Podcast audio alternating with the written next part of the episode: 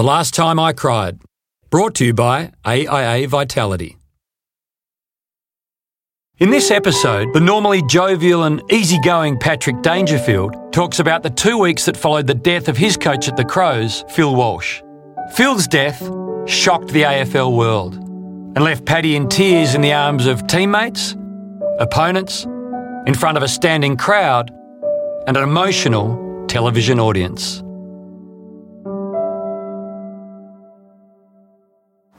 Paddy, when was the last time you cried?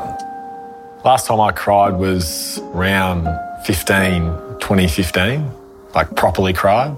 We've had kids since and been married and had some happy times, but around 15, after Phil Walsh had passed, a week and a half before, that was one of the most surreal sort of weeks of my entire life. So, what was the process? How did you get to tears? The week beforehand, so after round 13, I think it was a Wednesday, Wednesday night, Thursday morning, Phil was killed. And then 5.30 Thursday morning, David Noble, who was the GM of footy at Adelaide at the time, now at Brizzy, knocked on my door and when you see someone 5.30 in the morning and his, his face was just white, blank, um, you know, something's not right. And he said, I need you to come in. I said, what's going on? He said, Phil's been stabbed. I said, what? He said, Phil's dead. Need to come in. Hello, everyone from Adelaide. We're here at Crows headquarters, where as we go to air, fans are continuing to arrive, laying floral tributes for Phil Walsh. He was just 12 games into his career as the Adelaide Crows senior coach. This morning, Phil Walsh was murdered, allegedly stabbed by his 26 year old son. Cy has been charged. As morning broke, the football world awoke to the tragic news. I got a phone call at five o'clock this morning and I knew what had happened. It's just unbelievable. Everyone's in shock. And uh, obviously, our feelings go out for his wife uh, at the moment. For that day and for the next few days, it was, I didn't cry. It was just total and utter disbelief that someone who'd only been at the organisation a really short period of time but had influenced so many was not going to be there. And not going to be there from you know because he was he was killed. That in itself was like just you couldn't comprehend it.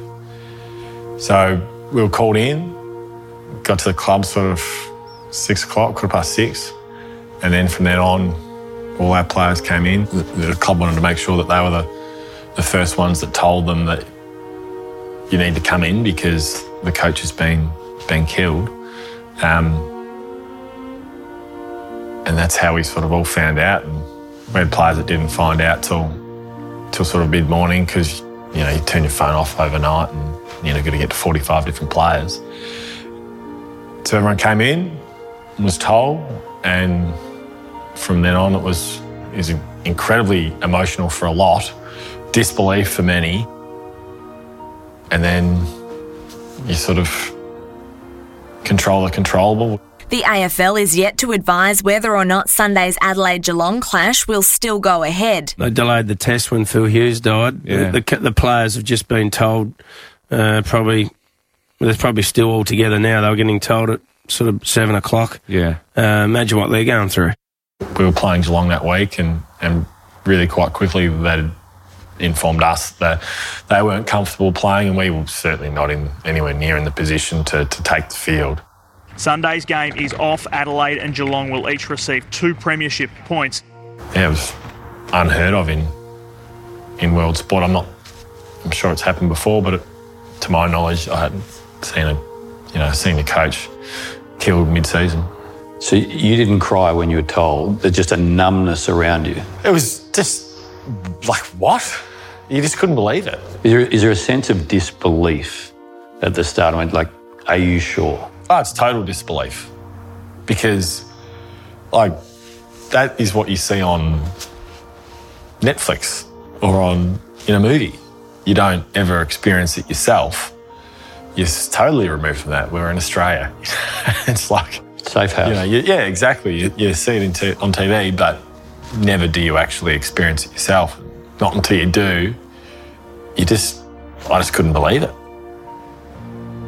So then, how does it play out? How do you get to a point where you actually let go and you cry and you wail and you grieve? Well, that didn't happen until round 15. We didn't play around 14. I mean, travelled to Western Australia to play West Coast. And then it sort of, you know, the emotion really tipped over. But that weekend of round 14, I think it was Collingwood, Hawthorn, they linked arms The Friday in night. the middle of the the MCG, and that was that was a really emotional moment. The two teams are coming together here. Solidarity, eh? The two champion captains. In respect of Phil Walsh, the late Phil Walsh. And the football family, eh? Two coaches standing together with their arms around one another.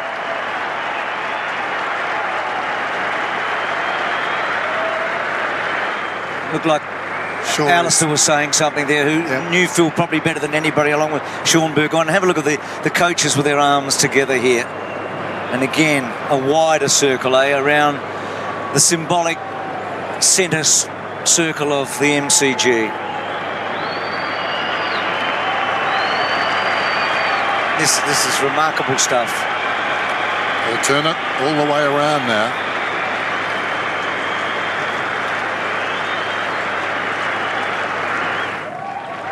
Well, Alastair Clarkson was the conductor, and he had uh, 44 plus bucks around him. It was uh, made you want to cry in a way, but also smile. It really did. It was uh, so fitting for everything that's happened today. It's been a, an incredibly difficult day. And I mean, for us up here, we, we were so moved. I- I've never seen anything like it, Bruce.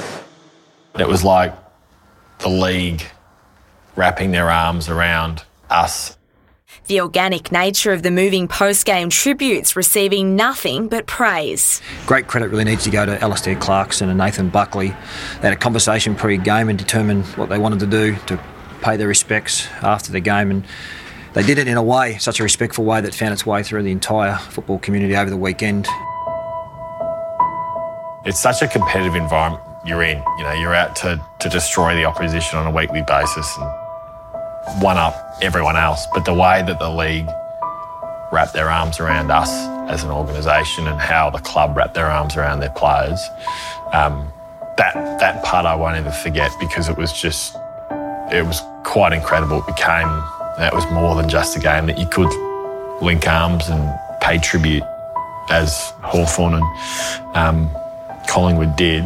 That was a pretty special moment. And then when that happened to us, that's when, you know, emotions totally tipped over and it was like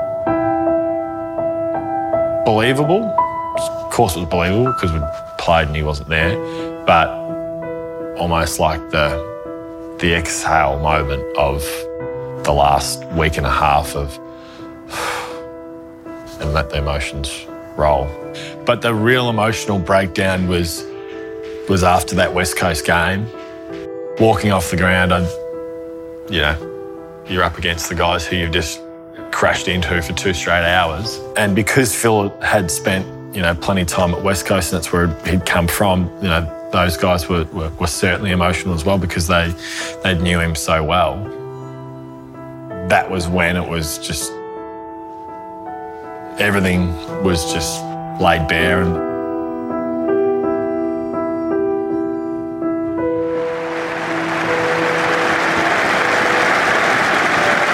You can't begin to imagine what type of emotional weight they've had to deal with, these players.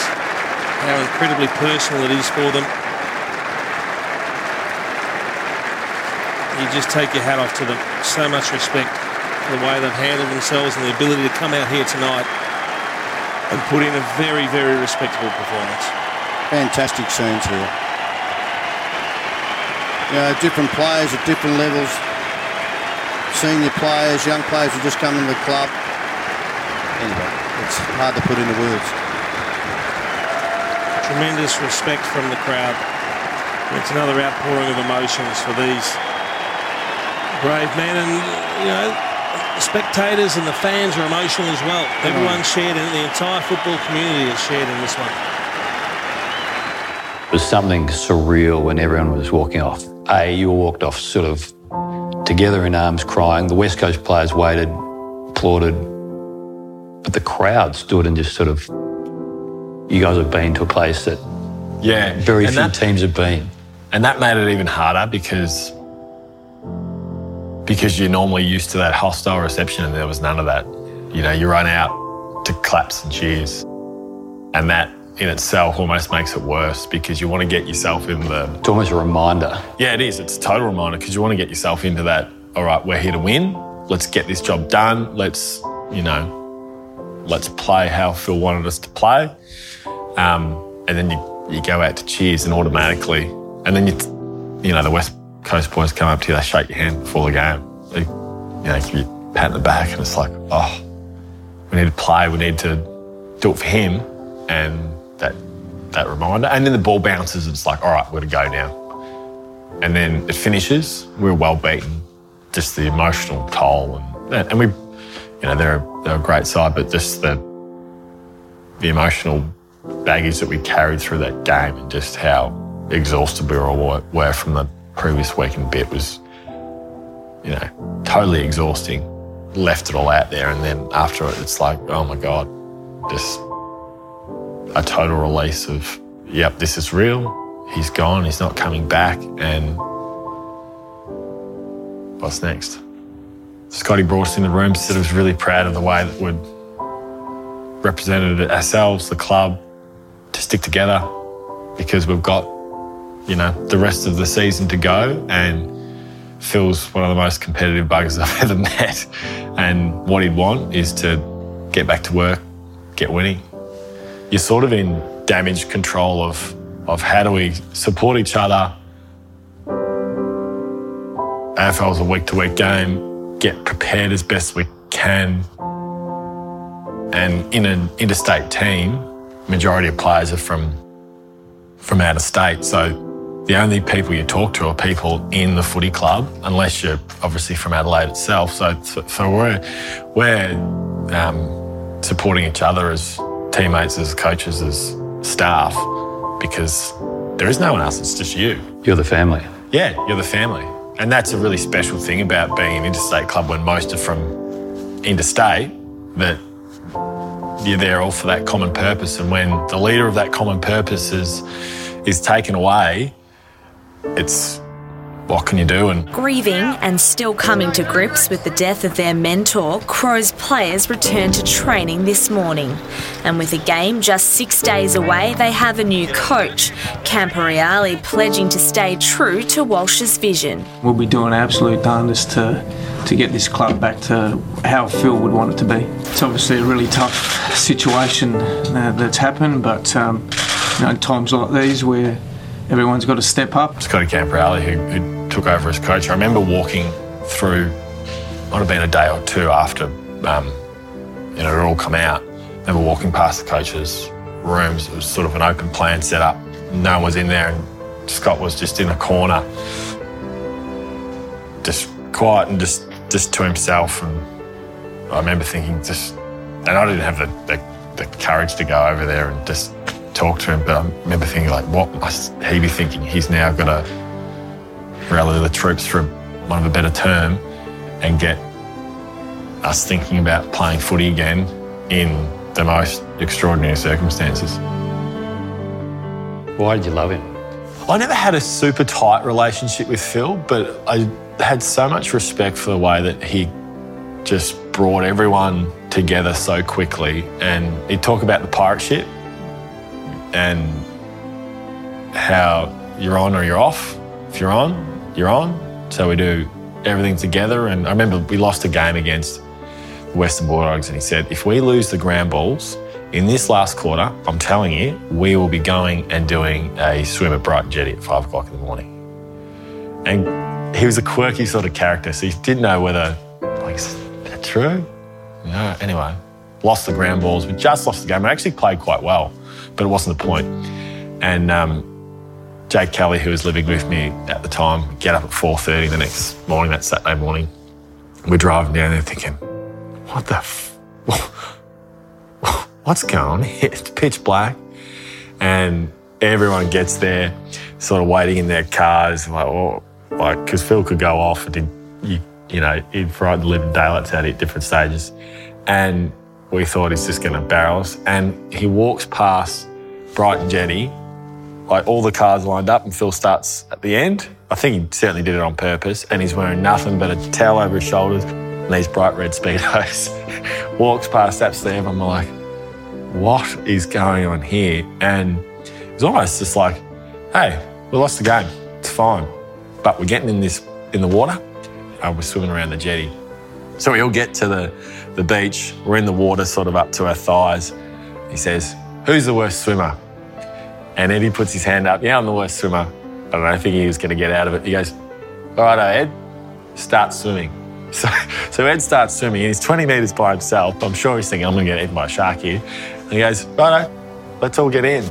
And it just totally had a way of being able to loosen the mood and, you know, yeah, bring everyone together. Galvanising. Galvanise. By the end, it was like, okay, we're going to lose some games, but we're going to do it together.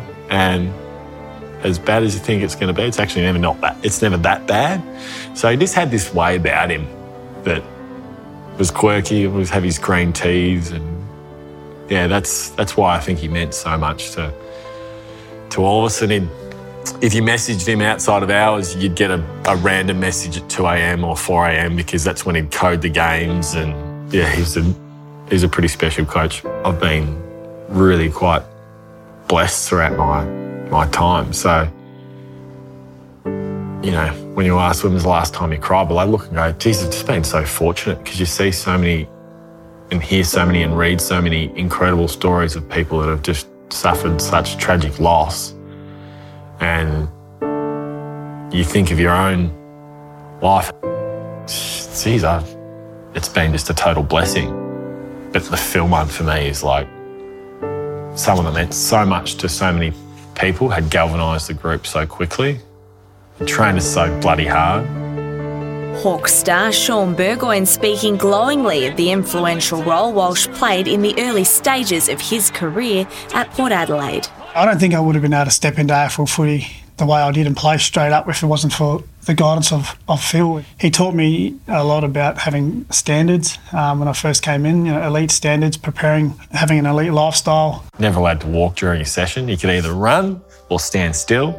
And it was all of a sudden gone. And those philosophies that, you know, would only spend a short period of time in a six months, but were so strong and had we'd seen a real uplift in performance that well, this is the right path, and it was done. And without without speaking out of school Yeah. or talking from, I'm sure I'm sure it affected Tex a lot. They were really tight. Tight. Phil had picked him to captain the side, entrusted the group under his leadership. I'm sure that affected him a huge amount. He's copped it a lot, you know, through his career, rightly or wrongly, but 15th of a grand final win and captain the team under that, Yeah. it's pretty tough going. Yeah. And when you're leaving the ground in the West, was there a trigger for you to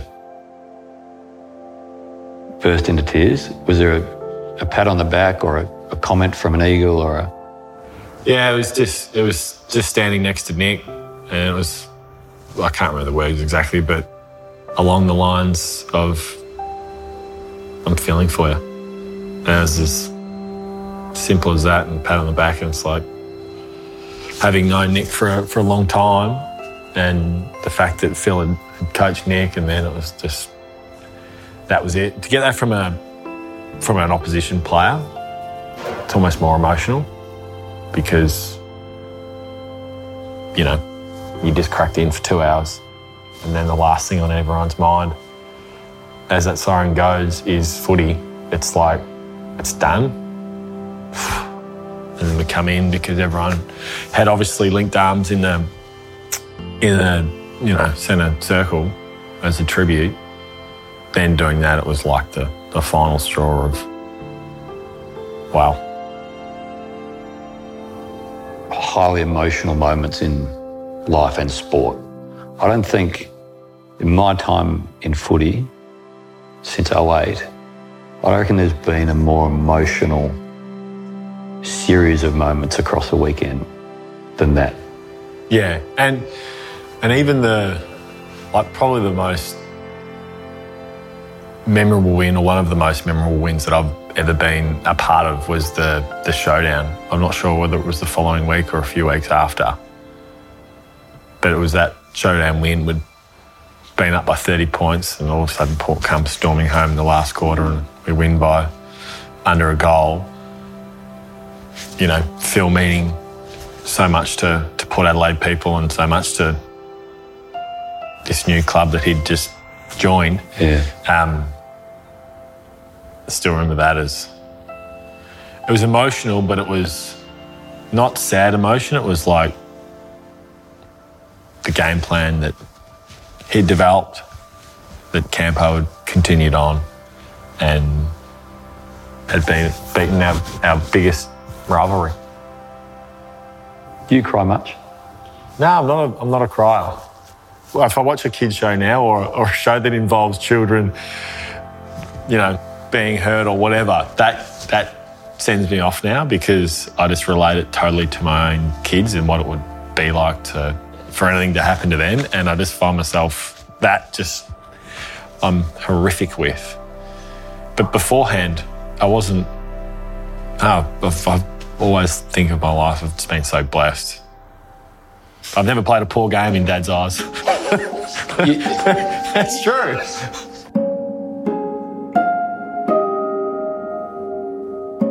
Thanks everybody for listening to The Last Time I Cried, brought to you by AIA Vitality. Really hope you enjoyed it. Just make sure you subscribe to the feed to ensure you don't miss any more great stories.